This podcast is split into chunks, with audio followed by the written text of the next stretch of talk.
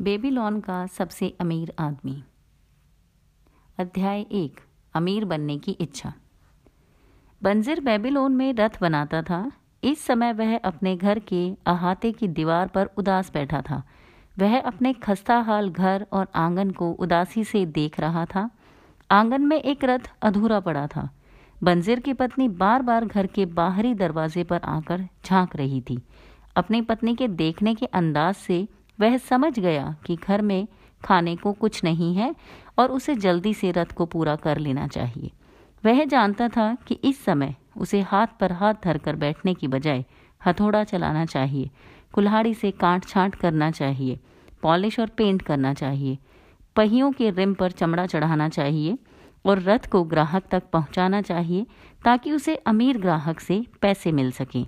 बहरहाल, सुगठित और मांसल देह वाला बंजिर दीवार पर अलसाए अंदाज में बैठा रहा। उसका दिमाग बहुत मंद गति से काम कर रहा था। कुछ समय से उसके मन में एक ऐसी उलझन थी जिसका उसे जवाब नहीं मिल रहा था। यूफ्रेंटस नदी की इस घाटी में सूरज आमतौर पर शोले बरसाता था। आज भी यह निर्ममता से शोले बरसा रहा था। इस वजह से बंजिर की बोह पर पसीने के मोती छलछला आए थे, जो बहकर उसके सीने के बालों में गुम हो गए। दूर उसे सम्राट के महल की बाहरी ऊँची दीवारें दिखाई दे रही थी। पास में नीले आसमान को छूती बेल मंदिर की मीनार थी। इतनी भव्यता की छाया में उसका छोटा सा घर था। उसके आसपास कई और लोगों के घर भी थे, जिनकी हालत उसके घर से भी ज़्यादा खराब थी। बेबीलोन का यही माहौल था। यहाँ भव्यता और मलिनता साथ साथ रहती थी। यहाँ प्रचुर दौलत और बेहद गरीबी पास पास रहती थी। अमीर और गरीब, दोनों तरह के लोग शहर की सुरक्षात्मक दीवार के भीतर बिना किसी योजना या व्यवस्था के साथ साथ रहते थे।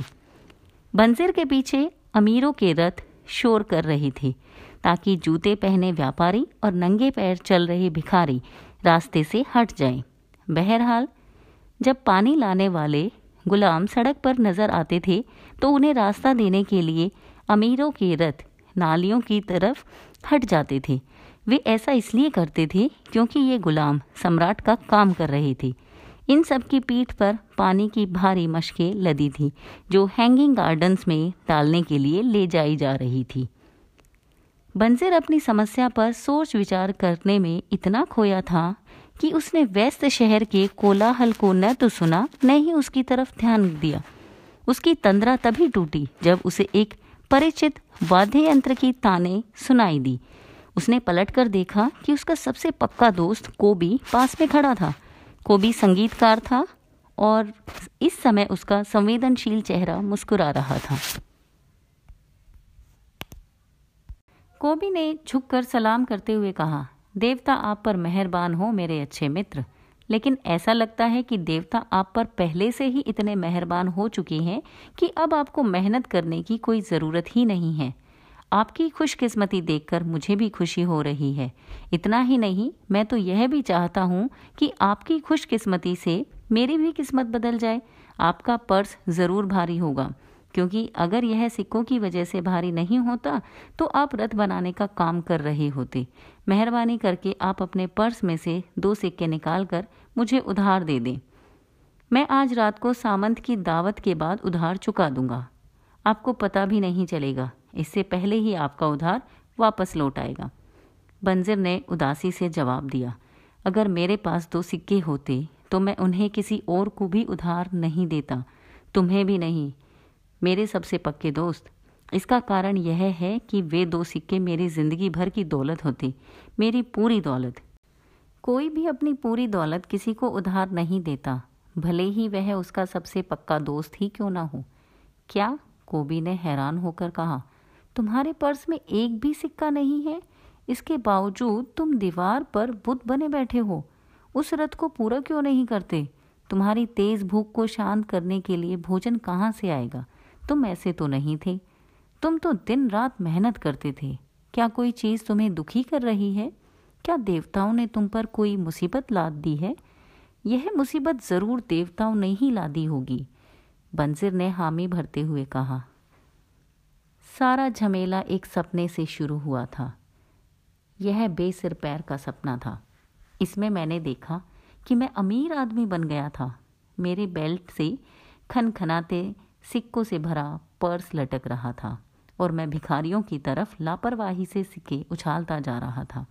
मैं चांदी के सिक्कों से अपनी पत्नी के लिए वस्त्र और अपने लिए मनचाही चीज़ें खरीद रहा था। मेरे पास सोने के सिक्के भी थे, इसलिए मैं भविष्य को लेकर आश्वस्त था और मुझे चांदी के सिक्के खर्च करने में कोई डर नहीं लग रहा था। मैं बहुत ही संतुष्ट और सुखी महसूस कर रहा था।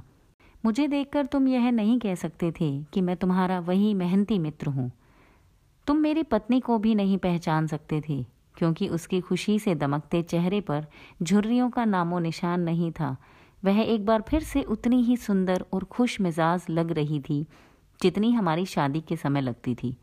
कोबी ने कहा, सचमुच बहुत बढ़िया सपना था, परंतु इतने अच्छे सपने की वजह से तुम दुखी होकर दीवार पर क्यों बैठे हो? क्योंकि जागने पर मैंने देखा कि मेरा पर्स खाली था। मेरे अंदर विद्रोह की भावना सुलगने लगी। आओ हम इस बारे में विस्तार से बातें करें, क्योंकि जैसा समुद्री यात्री कहते हैं, हम एक ही नाव पर सवार हैं। बचपन में हम दोनों ने धर्म गुरुओं से एक साथ शिक्षा हासिल की। किशोरावस्था में हमने साथ साथ मौज मस्ती की। बड़े होने पर साथ साथ हम दोनों गहरे मित्र बन गए। इसके लिए हमें सपनों का सहारा लेना पड़ता है। अब मेरे मन में यह विचार आता है कि क्या हम गूँगी भेड़ों जितने मूर्ख हैं? हम दुनिया के सबसे अमीर शहर में रहते हैं। यात्री कहते हैं कि इतनी दौलत दुनिया में और कहीं नहीं है। हमारे आसपास बेशुमार दौलत बिखरी पड़ी है, परंतु हमारे पास कुछ भी नहीं है। मेरे प्यारे दोस्त, आधी ज़िंदगी कड़ी मेहनत करने के बाद भी तुम्हारा पर्स खाली है, और तुम मुझसे कहते हो मेहरबानी करके आप अपने पर्स में से दो सिक्के निकाल कर मुझे उधार दे दें। मैं आज रात को सामंत की दावत के बाद उधार चुका दूँगा। इसका मैं क्या जवाब देता हूँ? क्या मैं यह कहता हूँ, यह रहा मेरा पर्स। इसमें से जितने सिक्के चाहो खुशी खुशी निकाल लो। नहीं, इसके बजाय मैं यह कहता हूँ कि मेरा पर्स भी तुम्हारे पर्स की तरह ही खाली है। आखिर इसकी क्या वजह है? हमारे पास धन टिकता क्यों नहीं है? हम संपत्ति क्यों नहीं जोड़ पाते हैं? हम इतना ही क्यों कमा पाते हैं ताकि हम ज़िंदा रह सकें और हमारे भोजन तथा वस्त्रों की मूलभूत ज़रूरतें ही पूरी हो सके? बंजिर ने कहा, और इस बारे में भी सोचो कि हमारे बेटे भी हमारे ही पदचिन्हों पर चल रहे हैं। क्या वे और उनके पुत्र भी इस सोने की नगरी में हमारी ही तरह गरीब रहेंगे? क्या उन्हें भी बकरी के दूध और दलिए से पेट भरना होगा? कोबी ने हैरान होकर कहा, बंजिर, हमारी दोस्ती को इतने साल हो चुके हैं, परंतु तुमने पहले कभी ऐसी बातें नहीं की। अब तक मैंने कभी इस तरह सोचा ही नहीं था। सुबह होते ही मैं काम में जुट जाता था और अंधेरे तक जुटा ही रहता था। मैंने अपनी मेहनत से दुनिया के सबसे शानदार रथ तैयार किए। मुझे आशा थी कि मेरी मेहरबानी काम को देखकर देवता किसी न किसी दिन खुश होंगे और मुझे अमीर बनने का आशीर्वाद देंगे। परंतु देवताओं ने ऐसा कभी नहीं किया। अब मुझे यह एहसास हो चुका है कि वे ऐसा कभी करेंगे भी नहीं। इसलिए मेरा दिल उदास है। मैं अमीर बनना चाहता हूँ। मैं चाहता हूँ कि मेरे पास ज़मीन हो, मवेशी हो, सुंदर कपड़े हों और सिक्कों से भरा पर्स हो। इन चीज़ों को पाने के लिए मैं डटकर मेहनत करने को तैयार हूँ। इन चीज़ों को पाने के लिए मैं अपनी पूरी योग्यता और क्षमता से मेहनत करने को तैयार हूँ। परंतु मैं यह भी चाहता हूँ कि मेरी मेहनत का मुझे उचित पुरस्कार मिले। मैं एक बार फिर तुमसे पूछता हूँ, आखिर बात क्या है? दुनिया में इतनी सारी अच्छी चीज़ें हैं, परंतु वे हमें क्यों नहीं मिलती? हमारे पास इतना पैसा क्यों नहीं है कि हम अपनी मन चाही चीज़ें खरीद सकें? कोबी ने जवाब दिया, काश मुझे इस सवाल का जवाब पता होता। मैं भी उतना ही असंतुष्ट हूँ जितने की तुम। संगीत बजाकर मैं जितना भी कमाता हूँ, तत्काल खर्च हो जाता है। मेरे परिवार को भूखों मरने की नौबत ना आए, मुझे अक्सर इसकी योजना बनानी पड़ती है। मेरे दिल में एक प्रबल इच्छा बहुत समय से है। मैं एक ऐसा वाद्य यंत्र खरीदना चाहता हूँ, जिससे मैं अपने मन में तैर रही संगीत की धुनों को सचमुच बाहर निकाल सकूँ। ऐसा वाद्य यंत्र खरीदने के बाद मैं इतना बेहतरीन संगीत बजा सकता हूँ, जो सम्राट ने कभी भी न सुना होगा। इस तरह का वाद्य यंत्र तुम्हारे पास होना चाहिए। बेबीलोन में तुमसे ज़्यादा मधुर संगीत कोई नहीं बजा सकता। न सिर्फ़ सम्राट, बल्कि देवता भी खुश होंगे। परंतु तुम उसे खरीदोगे कैसे? हम दोनों तो सम्राट के गुलामों जितने गरीब हैं। घंटी की आवाज़ सुन रहे हो? वह देखो, सम्राट के गुलाम आ गए। उसने पसीना पसीना हो रहे अधनंगे भिश्तियों को देखा, जो नदी से पानी ला रहे थे और संकरी सड़क पर बोझ लाद कर चल रहे थे। पाँच गुलाम एक साथ चल रहे थे और हर एक की पीठ पर पानी का भारी मश्क लदा हुआ था। जो आदमी सबसे आगे चल रहा था, उसका शरीर कितना सुगठित है कोबी ने सबसे आगे घंटी लेकर चलने वाले व्यक्ति की तरफ़ इशारा किया, जिसकी पीठ पर मशक नहीं थी। साफ़ नज़र आता है कि वह अपने देश में प्रतिष्ठित आदमी रहा होगा। बंजिर ने सहमत होते हुए जवाब दिया, इन गुलामों में ज़्यादातर लोग हमारी तरह हैं। लंबे और गोरे, गुलाम उत्तरी देशों के हैं, हसमुख अश्वेत दक्षिण के हैं, नाटे भूरे गुलाम आसपास के देशों के हैं। सभी गुलाम एक साथ नदी से बगीचे तक और बगीचे से नदी तक आते जाते हैं। ये लोग दिन भर साल भर यही काम करते हैं। उनके जीवन में सुख नहीं है। न ही सुख मिलने की जरा भी आशा है। वे भूसे के बिस्तर पर सोते हैं, घटिया अनाज का दलिया खाते हैं, बेचारे गुलामों पर तरस खाओ को भी।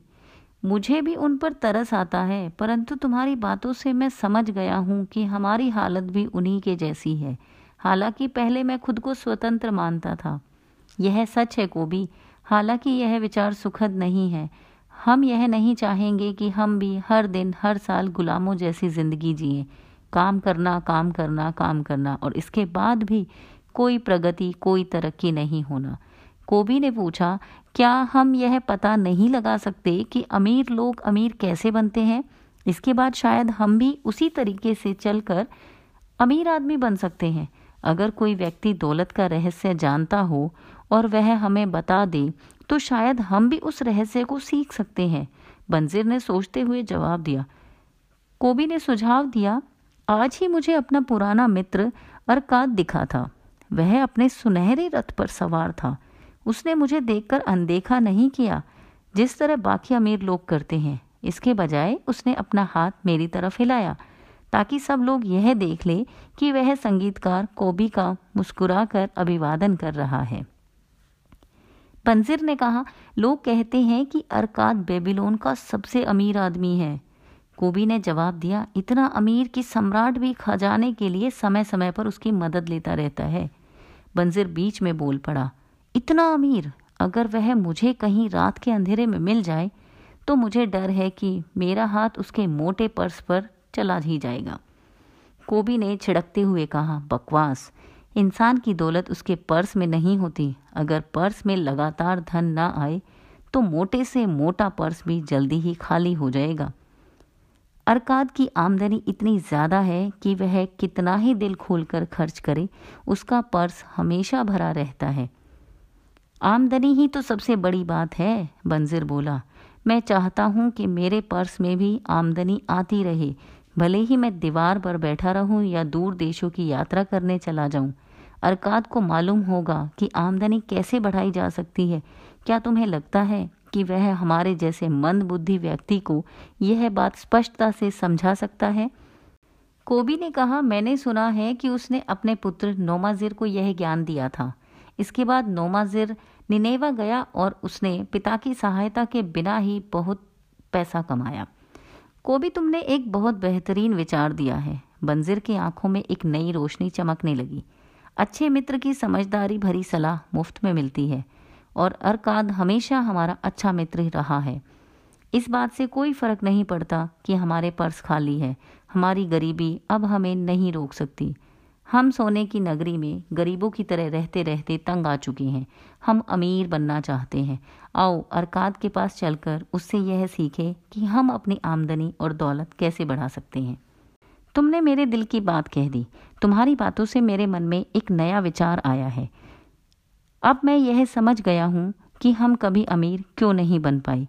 सच तो यह है कि आज से पहले हमने कभी अमीर बनना ही नहीं चाहा। तुम्हारा लक्ष्य यह था कि तुम बेबीलोन का सबसे मज़बूत रथ बनाओगे और तुम लगन से उस दिशा में मेहनत कर रहे हो। तुमने अपने सर्वश्रेष्ठ प्रयास उस लक्ष्य को समर्पित कर दिए। इसलिए तुम उस काम में सफल हुए। मेरा लक्ष्य बेहतरीन संगीतकार बनना था और मैंने उस दिशा में मेहनत की। अंततः मैं अपने लक्ष्य तक पहुँचने में सफल हुआ। जिन लक्ष्यों की दिशा में हमने मेहनत की, उन तक पहुँचने में हमें सफलता मिली। देवताओं को इस स्थिति के यूँ ही चलने से कोई दिक्कत नहीं है। बहरहाल अब हमें उगते सूरज की किरण दिख गई है। यह हमें आमंत्रित कर रही है कि हम अमीर बनने का तरीका सीखें। अगर हम अमीर बनने का तरीका सीख लेंगे तो हमारी सारी इच्छाएँ चुटकी बजाते ही पूरी हो जाएँगी। बंजिर ने आग्रह किया, हम आज ही अरकाद के पास चलते हैं। इसके अलावा हम अपने बचपन के उन दोस्तों को भी ले चलेंगे, जिनका हाल भी हमारी ही तरह है। मैं चाहता हूँ कि वे भी अरकाद के ज्ञान का लाभ उठाएँ। पंजीर, तुम हमेशा अपने मित्रों का बहुत ख्याल रखते हो। इसीलिए तुम्हारे इतने सारे मित्र हैं। तुम जैसा कहते हो, हम वैसा ही करेंगे। हम आज ही चलेंगे और अपने बचपन के मित्रों को भी साथ लेकर चलेंगे।